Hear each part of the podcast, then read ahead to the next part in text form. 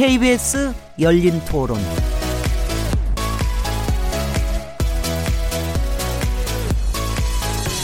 안녕하세요. 묻는다, 듣는다, 통한다. KBS 열린 토론 진행자 시민 김진혜입니다.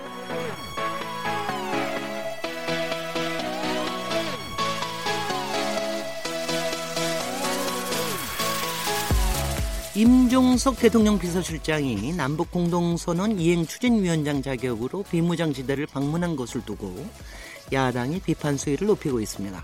자유한국당과 바른미래당은 임종석 실장이 자기 정치를 하고 있다고 주장하는데요.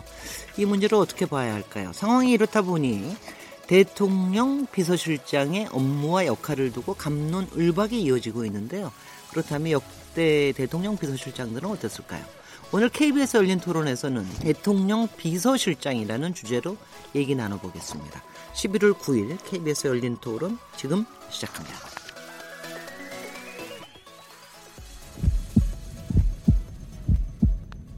살아 있습니다.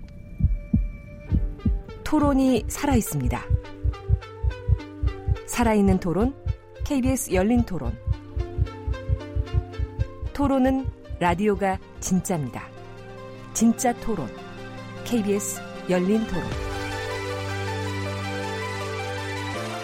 KBS 열린 토론에서는 매주 금요일마다 인물을 중심으로 주요 이슈를 살펴보는 시간을 갖고 있는데 오늘은 다양한 시선으로 화제 인물을 분석하는 인물 없는 인물 토론 코너를 꾸며보려고 합니다. 그런데 오늘 주제가 대통령 비서실장이니까 특정한 인물은 아닌 것 같습니다. 오늘 함께 얘기 나누실 세 패널 분들 소개해드리겠습니다. 아, 김송환 시사평론가님 모셨습니다. 네, 안녕하세요. 최병묵 전 월간조선 편집장님 자리하셨습니다. 네, 안녕하십니까. 어, 인물 이야기를 좀 더 풍성하게 해주실 전문가 한 분 또 모셨습니다. 최창렬 용인대 교양대학원 교수님 나오셨습니다. 네, 안녕하세요. 제가 평소에 이렇게 보면은요, 어, 최병묵 기자님은 거의 특히 정치 인물에 대해서는 거의 사진 기억력을 발휘하는 분이다. 제가 이렇게 생각을 하는데 정말 그러세요? 아니 제가 이 직업에서 네. 한 30년을 넘게 있었기 때문에 네. 그 기억을 안 하려고 해도 기억이 되더라고요. 기억이. 아 그러십니까? 근데 저 아무래도 사건이 먼저 기억이 나서 인물이 먼저 기억이 나세요. 사건이 먼저 기억을 나죠. 네. 왜 그러냐면 사건 속에서 그 인물의 각각의 역할이 조금씩 다르잖아요. 네. 어, 그러다 보니까 이제 무슨 무슨 사건 뭐 이런 것들이 기억이 나는데 네. 비서 대통령 비서실장과 관련한 사건들은 사실은 거의 드러난 게 없습니다. 네. 어, 그만큼 이제 권력의 심장부에서 벌어지고 있는 일들이기 때문에 네. 오늘 한번 얘기를 나눠보시죠. 근데 오늘 주제를 대통령 비서실장으로 한다고 그래서 아니 왜 임종, 임종석 가지고 안 하느냐 왜 임종석 안 하고 대통령 비서실장으로 한 걸까요? 혹시 저기 김성환 평론가님 마, 나름대로는 나름대로는 김종석 실장 가지고 2시간 얘기하긴 아, 1시간 반 얘기하기는 어렵지 않겠습니까? 아 그래서 그런 것 같지는 않은데 어째 최창렬 교수님은 왜, 이제 왜 임종석? 비서실장이 요즘 이제 정치권에서 네. 너무 나서는 게 아니냐 뭐 이런 얘기도 좀 있잖아요. 그런 논란이. 네. 아, 그 얘기와 더불어서 역대 이제 대통령들의 비서실장의 역할은 어땠을까? 네. 임종석 비서실장을 얘기하면서 아마 그걸 살펴보려고 네. 어, 제목을 임종석 실장으로 안 하고 네. 어, 대통령 비서실장으로 한 게 아니냐라고 제가 추론할 수 있을 것 같아요. 우리 임종석 비서실장이라고 하면은 그 아마 방송 심의 받을지도 몰라요. 근데 어차피 내용은 마찬가지가 될 겁니다. 네. 임종석 비서실장론이라고 얘기를 하더라도 결국은 임- 대통령 비서실장이라는 게 뭐 임종석 이라는 인물만 있는 게 아니니까 네. 결국은 역대 대통령 비서실장이 굉장히 많았거든요. 네. 어, 한 39명 정도 됩니다. 네. 그러다 보니까 그 사람들과 이제 결국 비교하게 되죠. 네. 그래서 임종석 비서실장이라는 주제로 하건 안 하건 간에 어쨌든 간에 음흠. 그 내용은 거의 비슷하게 될 것이다. 네, 일단 생각합니다. 김성환 평론가님이 네. 조금 이 얘기를 해주시죠. 왜 이게 논란이 된 건지, 왜 자기 정치 하고 있다는 지적이 자꾸 나오는 건지 좀 짚어주시죠. 뭐- 우린 이제 이슈가 어떤 이슈를 보면 이렇게 반짝 이렇게 딱 떴다가 그냥 사라지는 이슈가 있잖아요. 네. 그런데 어떤 이슈를 보면은 굉장히 찐득찐득하게 오래가는 이슈가 있어요. 그러니까 임종석 비서실장과 관련되는 이슈가 지금 딱 그런 경우가 아닌가 싶은데요. 이게 원래 이 얘기의 발단이 시작된 거는 지난달 17일 일입니다. 그러니까 한 달 가까이 된 일이에요. 이게. 네. 그러니까 임종석 비서실장이 남북 유해 공동 발굴을 위한 지뢰 제거 작업이 이루어지고 있는 철원에 이 화살머리 고지를 방문하게 되거든요. 근데 그때 방문을 했을 때 사실은 뭐 이 남북 긴장 완화라든가 아니면 군사적 대치나 이런 부분하고도 관련이 있고 또 지뢰 작업도 이루어지고 있고 또 우리 이제 호국 영령들을 다시 모시는 일과 관련돼 있기 때문에 굉장히 중요하다고 생각했는데 갔다 오고 난 다음에 한 언론이 여기다 불을 이렇게 팍 붙였어요. 그러니까 한 언론이 보도하기를 어, 임 비서실장이 당시에 이제 방문을 했을 때 선글라스를 끼고 방문하는 모습을 보고 이낙연 국무총리가 크게 화를 냈다더라. 네. 이걸 이제 약 여권 인사 뭐 말을 통해 가지고 이제 그 내용을 보도를 한 거죠. 그리고 그리고 난 다음에 바른미래당 손학규 대표가 자기 정치한다. 이렇게 비판에 불을 붙이기 시작하면서 이게 점점 점점 눈덩이처럼 커지기 시작했고요. 그다음에 또 자유한국당 김성태 대표도 또 김성태. 원내대표도 네. 뭐 거만하다는 표현까지 쓰면서 음흠. 어 뭐 자기 정치하는 부분에 대해서 똑같이 이제 비판을 아주 거세게 했었고요. 이게 국감장에까지 등장을 하고 네, 그저께인가 어저께인가 계속 네, 이제 네. 이슈가 이렇게 네. 커지기 시작했던 거죠. 네. 어, 그러면서 이- 나중에 가서는 이게 뭐가 남을지는 모르겠지만 저는 임종석 비서실장하고 2만 원짜리 PX 산이 선글라스밖에 안 남지 않을까 하는 생각도 드는데 어, 네. 하여튼 배경은 그렇게 해가지고 계속 이슈가 더 커지고 있는 상황입니다. 네. 근데 뭐 본질적으로 들어가면은 대통령 바로 지근거리에 있는 그림자 같은 존재여야 될 비서실장이 이렇게 공개적인 행사장에 나와서 더군다나 뭐 안- 안보실장이나 아니면 국방부 장관이나 통일부 장관을 마치 데리고 가 다니면서 뭔가 하는 것처럼 보이게 하는 것은 일종의 자기 정치, 차기를 대권을 염두에 두거나 뭐 이런 식의 총선까지도 염두에 둔 행보를 하는 것이고 그 청와대가 일종의 어, 그런 부분까지 생각을 하고 그림을 맞는 것 아니냐라고 하는 의심을 하고 있는 것이죠 야권에서. 이 논란 자체에 대해서 어떻게 생각하십니까? 최정렬. 저는 뭐 선글라스 그 얘기는 뭐 전혀 의미가 없다고 생각을 하고요. 교수님. 네. 그건 본질은 아닌 것 같고 이제 임종석 실장이 그 화살무리 고지에 국정원장, 뭐 국방부 장관과 같이 간 거 그 자체만 문제 삼는 것 같지는 않아요. 지난번에 왜 아랍 에미레 아, 아랍 에미레이트 공화국과 원전 관련 이 일이 있을 때 특사로 파견되고 이랬었단 말이에요. 네. 그것도 하나가 이제 임종석 실장이 남북 정상회담 추진 준비위원장을 했고 지금 이제 지금 이제 남북 공동선언 이행 추진 위원장이에요. 예. 아, 거기에 대해서 야당들이 굉장히 비판적 관점으로 보고 있는 걸로 보여요. 왜냐하면 아, 앞서도 말씀하셨습니다만 비서실장 그러면 비서라는 게 비밀스러울 때 비자고 이 쓸서자예요. 비밀스럽게 문서를 만드는 거다. 이런 이제 한자 유래는 그래요. 굳이 따진다면. 그래서 우리가 아는 일반론은 적어도 비서는 나서는 게 아니다. 그래서 이제 특히 우리나라 대통령제에서의 대통령 청와대가 워낙 권부의 상징이잖아요. 네. 혹은 뭐 보수 진보를 떠나서 말이죠. 이런 상황에서 대통령 비서실장이 지나치게 나서게 되면은 오히려 청와대가 부담을 갖는다라는 게 일반적인 생각이거든요. 근데 거기에 잘 안 맞는 걸로 보이잖아요, 지금. 그러다 보니까 마침 그럴 때 선글라스 끼고 또 남북 그 공- 유해 공동 발굴에 또 참석을 하고 국방 어, 장관과 국정원장도 같이 참석을 하고 그러니까 아, 지나치게 나선다라고 하면서 그 선글라스가 화제가 된 것이지 선글라스 자체가 문제는 아닌 것 같고요. 근데 지나치게 이제 제1야당에서 선글라스를 자꾸만 얘기를 하니까 오히려 자신들이 비판하고 싶은 게 본질이 가려지는 것 같아요. 어, 좀 다른 얘기는 합니다만 선글라스 안 끼고 나갔으면 괜찮았던 것이냐 그러면. 선글라스 안 끼고 나와서 차라리 그걸 비판하면 되는데 자꾸 선글라스 얘기하니까 사람들 선글라스만 생각하는 거예요. 그 네네. 문제의 본질이 없어졌죠. 네. 야당의 비판의 논점이 사라져버린 거예요. 어, 이건 좀 다른 얘기긴 한데 그래서 어쨌든 비서실장이 지나치게 특히 대통령 비서실장뿐만이 아니라 최근에 조국 민정수석 얘기도 좀 있단 말이에요. 여러 가지 그 뭐 사법농단에 관련돼서 특별재판 문제 같은 경우도 얘기를 하는데 그때 SNS에다가 네, 또 나오고 한마디 어, 하셨죠. 그러니까 그런 것들이 과거엔 잘 보기 어려운 거 아니었느냐라고 제1야당이 공격하고 있는 이런 상황인 거죠. 네. 그러니까 비서들이 어, 너무 나선다. 뭐 이런 뜻인 것 같은데 최병목 당연하죠. 네, 왜 기자님. 그러냐면 사실은 어느 월간지에서 몇 년 전에 그 역대 대통령 비서실장 네 사람을 그 이제 취재를 한 적이 있어요. 그때 그게 이제 박관용 실장, 그다음에 김우식 실장, 그다음에 네. 정해창 실장, 박지원 실장 이렇게 이제 넷을 취재를 한 적이 있는데 이 넷의 공통적인 얘기를 뽑아내면 그 첫 번째가 비서는 입이 없답니다. 입이 없다. 왜 그러냐면 비서는 자기 정치를 하면 안 되는 거죠. 비서는 철저하게 대통령의 비서입니다. 비서실장도 비서입니다. 네. 그 비서들의 우두머리 아니겠습니까? 그래서 좀 약간 우스갯소리 하자면 옛날에 그 이런 적이 있었어요. 그 민주당의 조홍규 의원이라고 계셨을 거거든요. 어, 이제 아주 재담이 뛰어난 분인데 YS 때 김광일 비서실장이 국회에 왔어요. 그러니까 김광, 이 둘이 이제 좀 친하니까. 근데 공개석상에서 김비서 이렇게 부른 적이 있어요. 저 비서실장한테. 그럴 정도로 비서실장도 비서다. 그렇기 때문에 입이 없어야 된다. 그러니까 자기를 드러내지 않고 일을 해야 되고 자기가 잘한 일이 있으면 그건 대통령 때문에 이제 잘 된 거고 못한 일이 있으면 자기가 책임져야 되고 뭐 이런 게 이제 비서의 역할이고 더군다나 대통령 비서실장은 그 중에서도 가장 그 큰 여러 가지의 책무와 뭐 이런 것들을 느껴야 되는 자리거든요. 네. 그런데 대통령 비서실장이 나서 가지고 어디에 시차를 간다든가 아니면 어디 특사로 간다든가 이런 것들이 좀 우리가 봤던 과거의 대통령 비서실장의 모습하고는 너무 거리가 있는 거예요. 네. 물론 그거를 가지고 아 이게 새로운 비서실장상을 모색하는 것이다라고 긍정적으로 봐주면 뭐 또 그거는 모르겠어요 앞으로 이제 출발이니까 근데 그렇지 않고 과거의 비서실장의 그 행태들과 연결을 해 시켜 보면 어 이건 정말 아닌데라는 생각을 할 수밖에 없게 되는 거죠. 네, 김동완 평론가님. 네. 네. 근데 방금 전에 저는 답을 얘기해 주셨다고 생각하거든요. 그 비서실장은 언제까지나 대통령의 그림자로 있어야 되느냐. 그러니까 언제까지 입이 없어야 되느냐.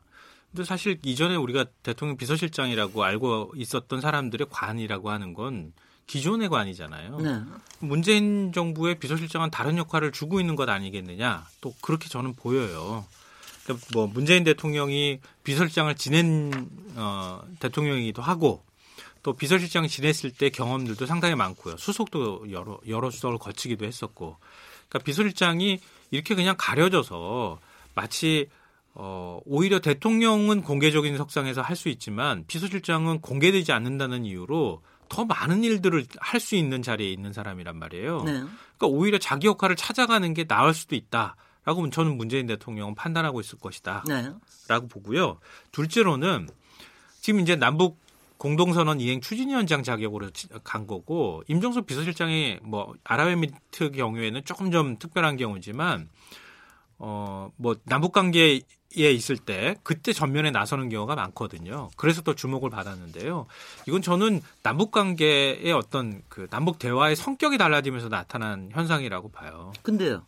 제가 그냥 궁금해서 여쭤보면은 그 문재인 대통령이 문재인 비서실장이셨을 때 남북 정상 추진 위원회 위원장인가 맡으셨거든요. 네, 예, 예. 준비위원장. 준비위원장. 준비위원장. 근데 예. 그때 한 번도 안 나타나셨어요. 네, 그리고- 그때는 두드러지지 그리고 않았죠. 저기 뭐 평양에 가지도 않았고 판문점 근처에도 가지도 않았고 그런 행보하고 비교해서 가령 어떻습니까? 그- 그래서 이제 그 결의 차이가 어디서 오는가 저도 이제 사실 생각을 좀 해봤었거든요. 네. 그래서 이제 문재인 대통령이 당시 비서실장이었을 때 아, 노무현 대통령이 이제 군사 분계선 넘을 때 노란선 긋도록 해달라 뭐 네, 이렇게 얘기를 했었다고 하는 일화도 있잖아요. 근데 그 당시에 남북 대화라고 하는 거는 정상과 정상 간의 신뢰가 쌓여서 그 정상과 정상이 만나서 그 신뢰 밑바탕에서 관계를 끌어가는 방식의 정상회담은 아니었다 성격상으로.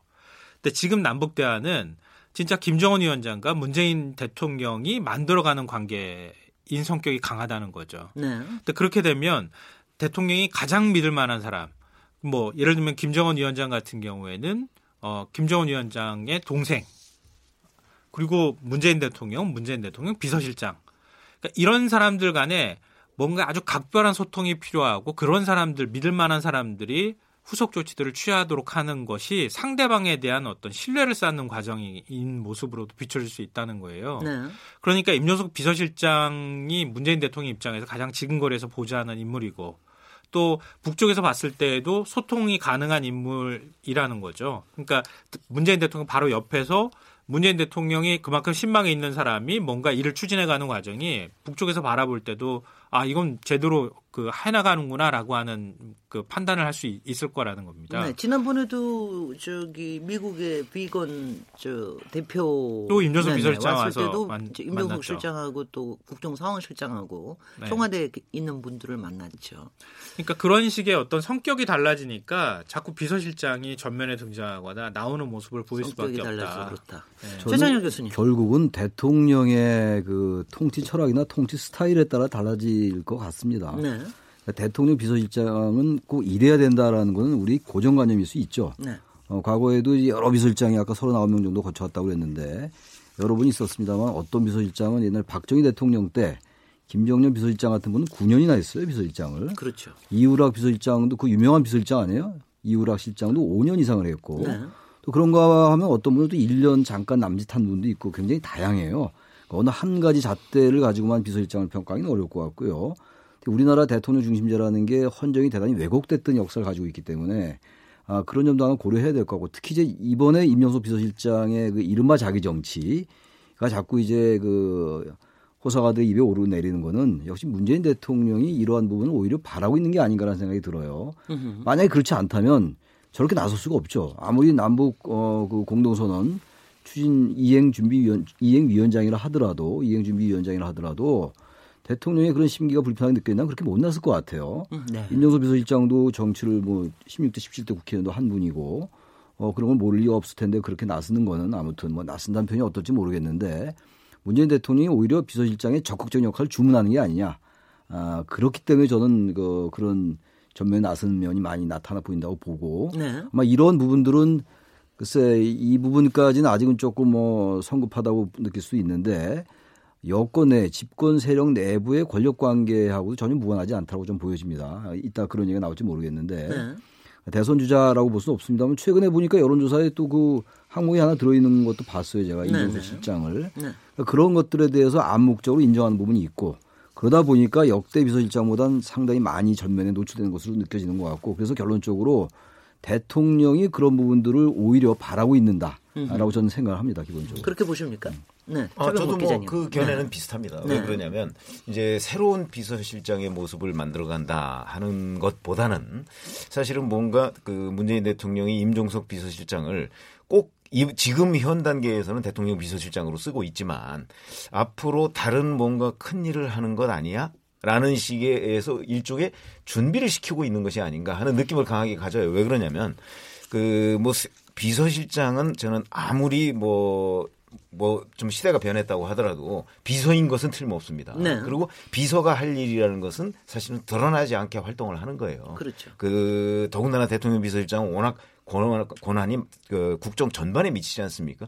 그러다 보니까 드러나게 행동을 하면 거기에 반드시 무슨 탈이 나게 돼 있습니다. 이거는 음. 그러니까 뭐 청와대 예를 들어서 청와대 사칭하는 무슨 사기 사건이 비서실장을 저 대상으로 해서 많이 생긴다든가 네. 이런 일들이 생기게 돼 있어요. 네. 그렇기 때문에 역대 비서실장들이 조용하게 활동을 했던 이유는 바로 그런 것 때문이다. 근데 문재인 대통령은 지금 저 최찬원 교수님 말씀하셨듯이 임종석 비서실장에 대해서 그런 조용한 비서실장의 이 역할을 역할을 벗어나서 무언가 활동을 하는 데에 대해서 제동을 안 걸고 있어요. 네. 그 얘기는 곧 임종석 비서실장을 곧 아마 풀어주려고 하는 것 아니냐. 뭐 음. 총선이든 뭐 아니면 이제 2022년에 대선이든 뭐 앞두고서 그럴 경우에 임종석 비서실장이 자기 이 무대를 뭔가 만들어갈 수 있도록 지금 판을 깔아주는 것 아니냐. 저는 손학규 바른미래당 대표가 그래서 자꾸 자기 정치하지 말라고 공격을 하는 것 아닌가 이런 생각이 듭니다.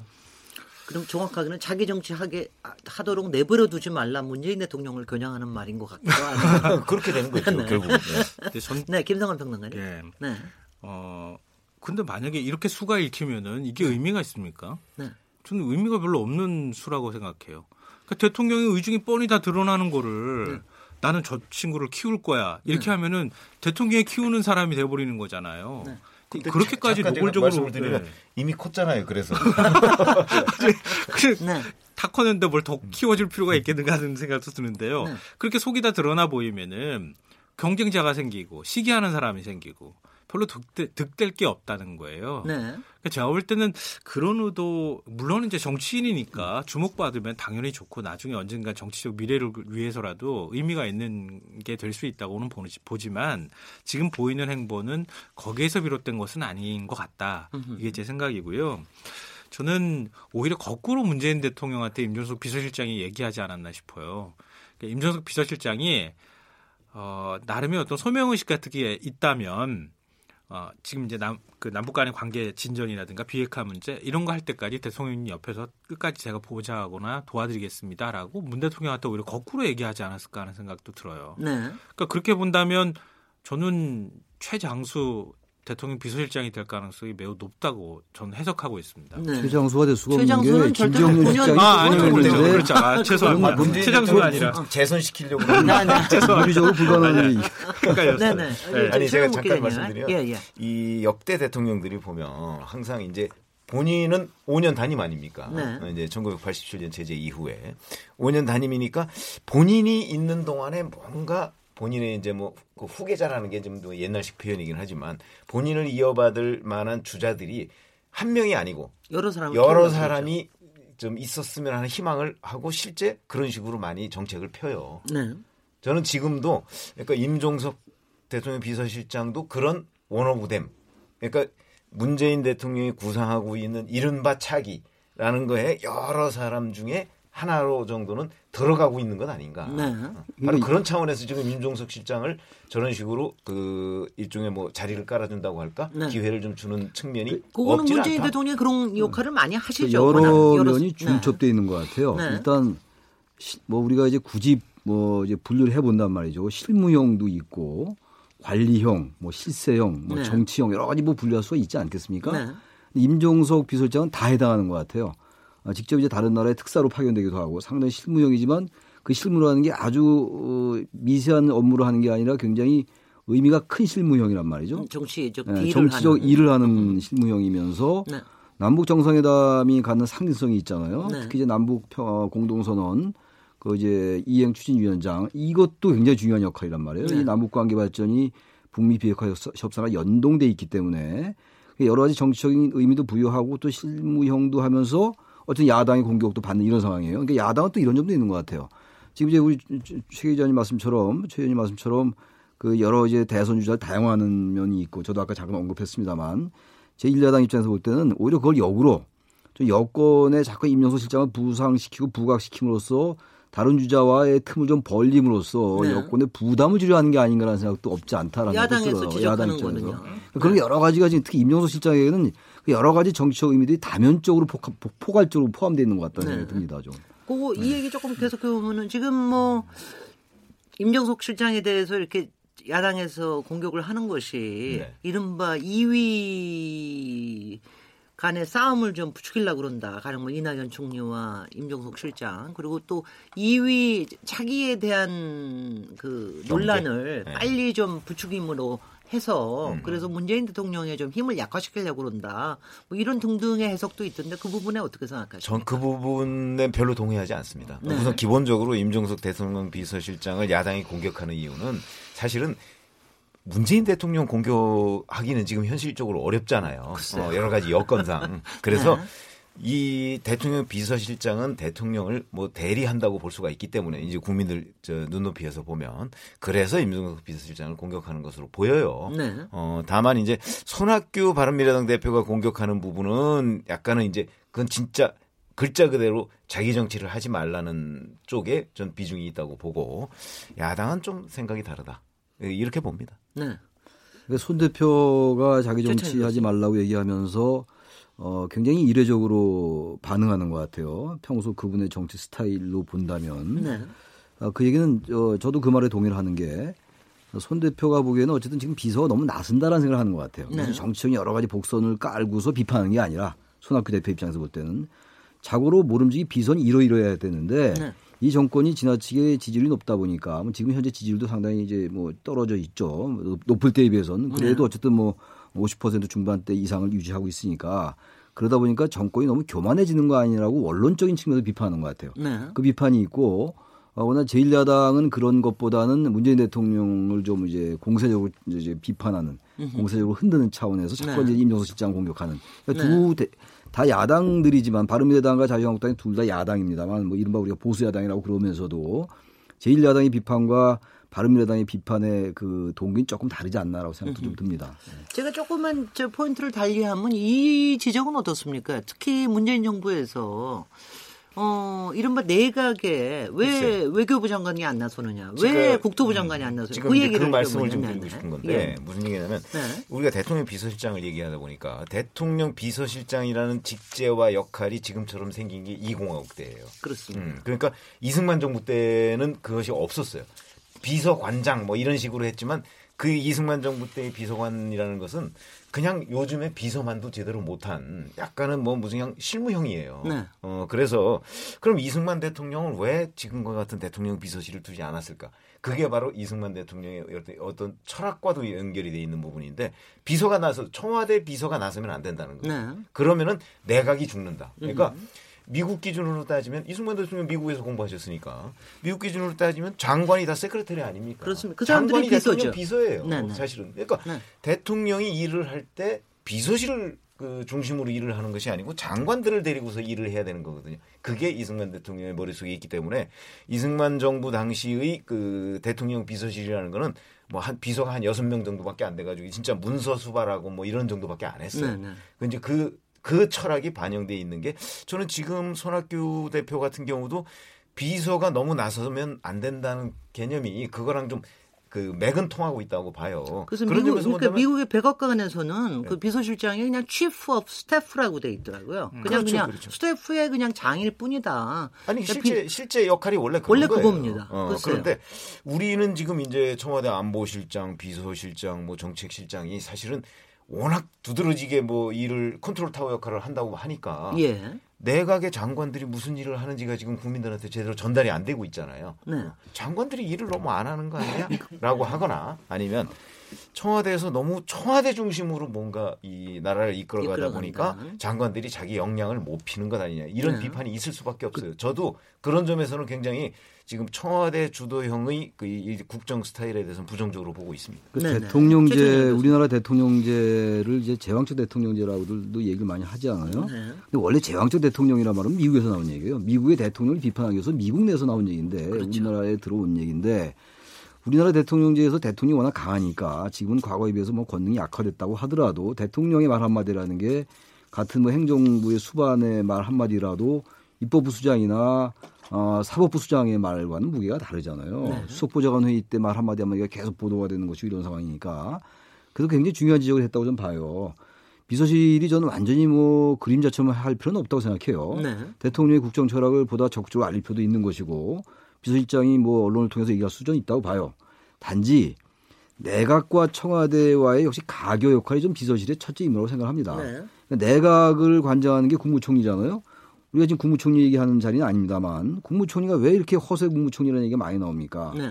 왜냐하면 장관들이 국무총리를 보다는 대통령에게 직접 이제 독대하려 하고 이러다 보니까 비서실의 권한이 세지는 거거든요. 그렇죠. 이건 다 같이 어, 이 맞물려 있는 문제들이에요. 네. 국무총리로 하여금 어, 헌법에 나와 있는 것처럼 내각을 통할하게 하자라는 얘기가 계속 나오는 게 책임 총리 얘기 아니겠어요? 네. 근데 그게 잘안 돼요 구조적으로. 이낙연 총리 지금 상당히 여러 가지 정책 발언을 하고 있다 하더라도 마찬가지거든요 구조적으로. 네. 바로 그런 점에서 비서실의 역할은 굉장히 애매할 수 있어요. 완전히 그림자처럼 하는 게 지금 우리나라 상황에서 적절치 않은 것 같기도 하고 특히 대통령의 통치 스타일이 그렇지 않다면 그게 바람직하지 않을 수도 있어요. 네. 그냥 비서처럼 하는 게 바람직하지 않을 수가 있는데 그렇다고 비서실장이나 청와대 그 수석이나 이런 분들이 너무 나서면 내각의 역할이 없어지고 내각이 그 장관이 총리하고 같이 업무를 조율하는 게 아니라 비서하고 이제 업무를 조율하게 되는 이런 상황. 그래서 이거는 결국은 경기가 대단히 애매하다는 생각은 듭니다. 네. 이걸, 이걸 잘 조율하는 게 비서실장의 역할이거든요. 네. 비서실이 역할도 제대로 하면서 내각과 대통령을 잘 연결시키고 가교 역할을 하는 거 이게 네. 역할인데 그게 현재로서는 참 쉽지 않아 보이긴 한다는 거죠. 그런 점에서 사실은 손학규 대표가 이번에 정책실장 자리도 없애라 이 얘기까지도 하시던데 그러다 보니까 기획재정부 부총리의 역할이 굉장히 애매모호해지는 거 아니냐 정책실장 자리도 필요 없다 경제 수석만 있으면 된다 뭐 이런 얘기까지도 하셨는데 김성환 평론가님 은 네. 어떻게 보십니까 이 그러니까 앞, 앞서 두 비서실과. 분이 좋은 네. 지적해 주셨고요. 사실 이런 지적들이 굉장히 많았고 역할과 위상이 굉장히 애매모호해서 이게 어느 게 정답이라고 우리가 딱히 얘기할 만한 부분들은 없어요. 사실. 네. 그러니까 앞서 이 말씀하셨던 것처럼 비서는 가급적 드러내지 말아야 한다. 입이 없어야 한다.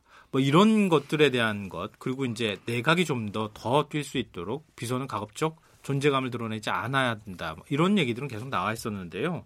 저는 이제 그 최근에 기사에 여권 관계자가 코멘트한 그 코멘트가 제일 잘 설명해 주고 있다고 생각하는데요.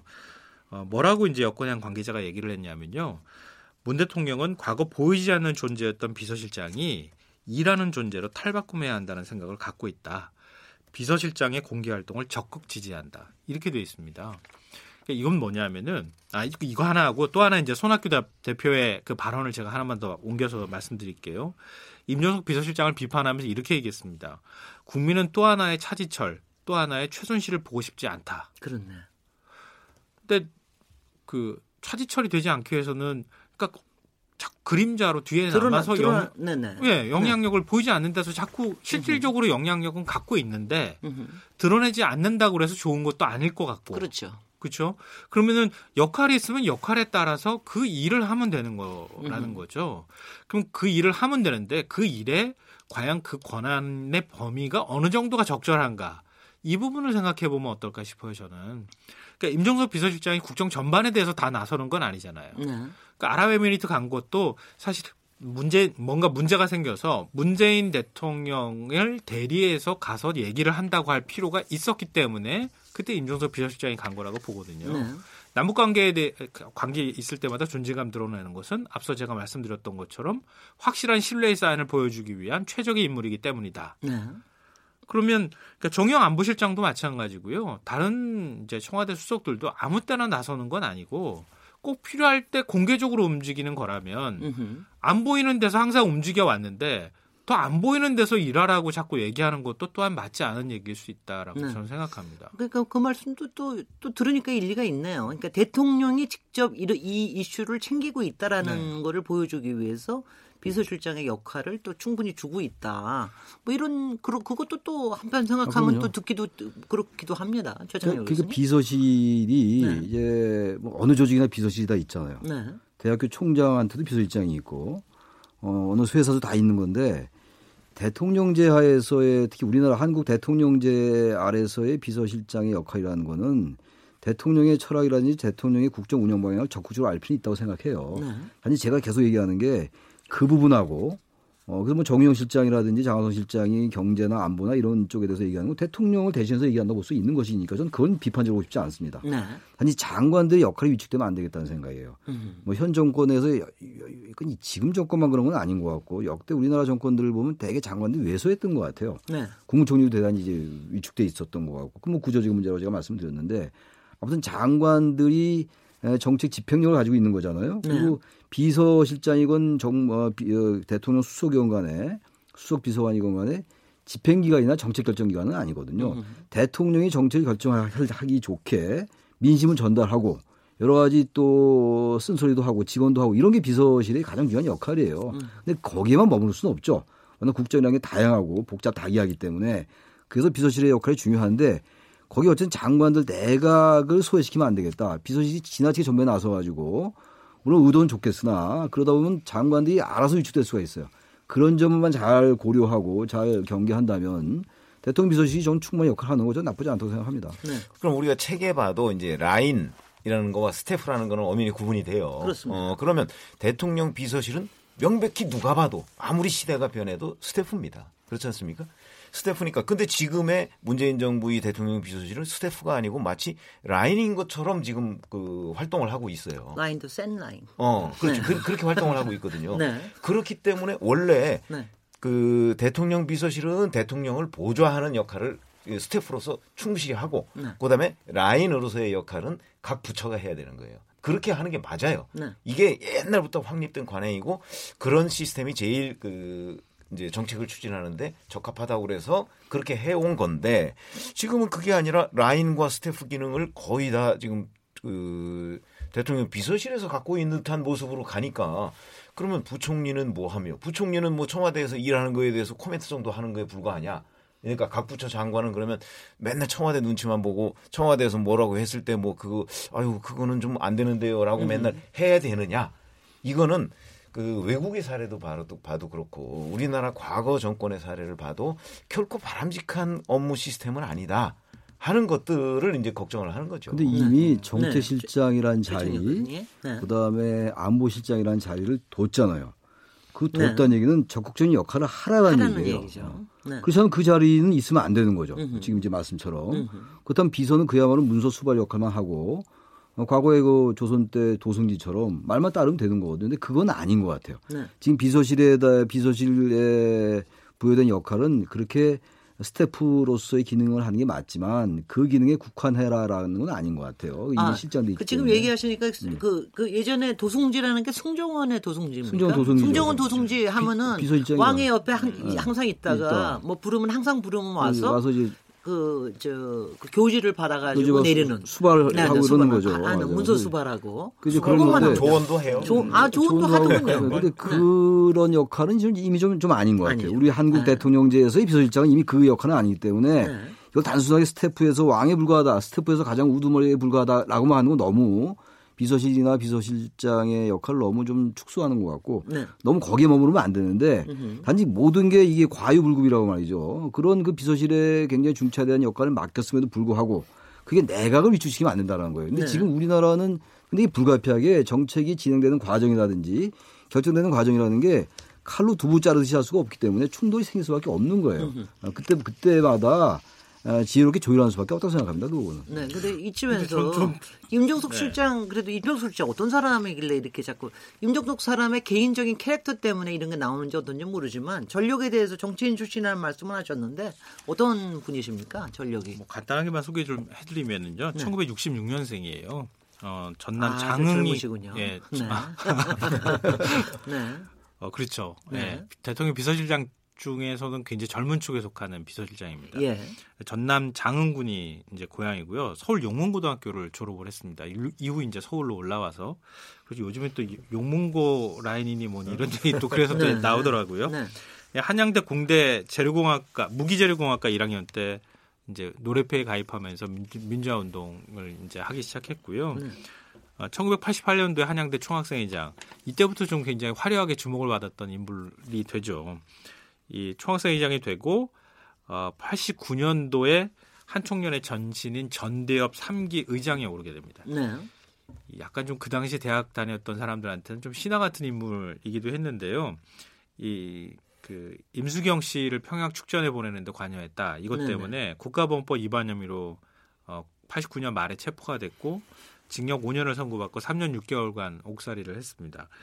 그러니까 1년 정도 수배 생활 그 수배자 생활을 했는데요. 그때 경찰을 아주 신출귀몰하게 따돌렸다. 그래서 임길동이라고 하는 별명도 아, 붙었다. 그래요? 뭐 이런 얘기도 네. 있습니다. 어, 그리고 이제 94년 말부터 이제 본격적으로 시민단체 활동을 하기 시작하는데요. 청년 정보문화센터 부소장직을 맡기 시작했고요. 99년도에 어, 문재인 정부, 아, 국민의 정부 출범 이후에 어, 사면 복권되고 2000년 16대 총선을 앞두고 386 운동권 출신인데 한창 이제 정치권에 들어올 때 그, 네. 그때 들어와서 이제 정치에 입문해서 재선까지 하게 됐죠. 그러니까 386의 약간의 막내 정도라고 보면 되나요? 막내라고 하면 아니죠. 16년생은 막내는, 막내는 아니고 그렇죠. 한 중간쯤 중간 정- 네, 네, 정도. 네. 586이니까 86세대인데 이제 586 50대니까 네. 586이니까 막내는 아니죠. 막내는 아니에요. 네. 그러고서 요즘에는 이제 386과 별개로 약간 네. 또 86그룹이라고 해서 맞아요. 전대협 네, 출신들을 좀 별도로 분류하는 경향도 있어요. 네. 어, 이제 그 86그룹 중에서는 그 임종석 실장이 상당히 선두 그룹에 속하는 네. 축이죠. 여기서 여기까지 잠깐 얘기하고 그리고 자- 다시 돌아와서 또 그다음 2부를 이어가도록 하겠습니다. 지금 여러분께서는 KBS 열린 토론 시민 김진애와 함께 하고 계십니다.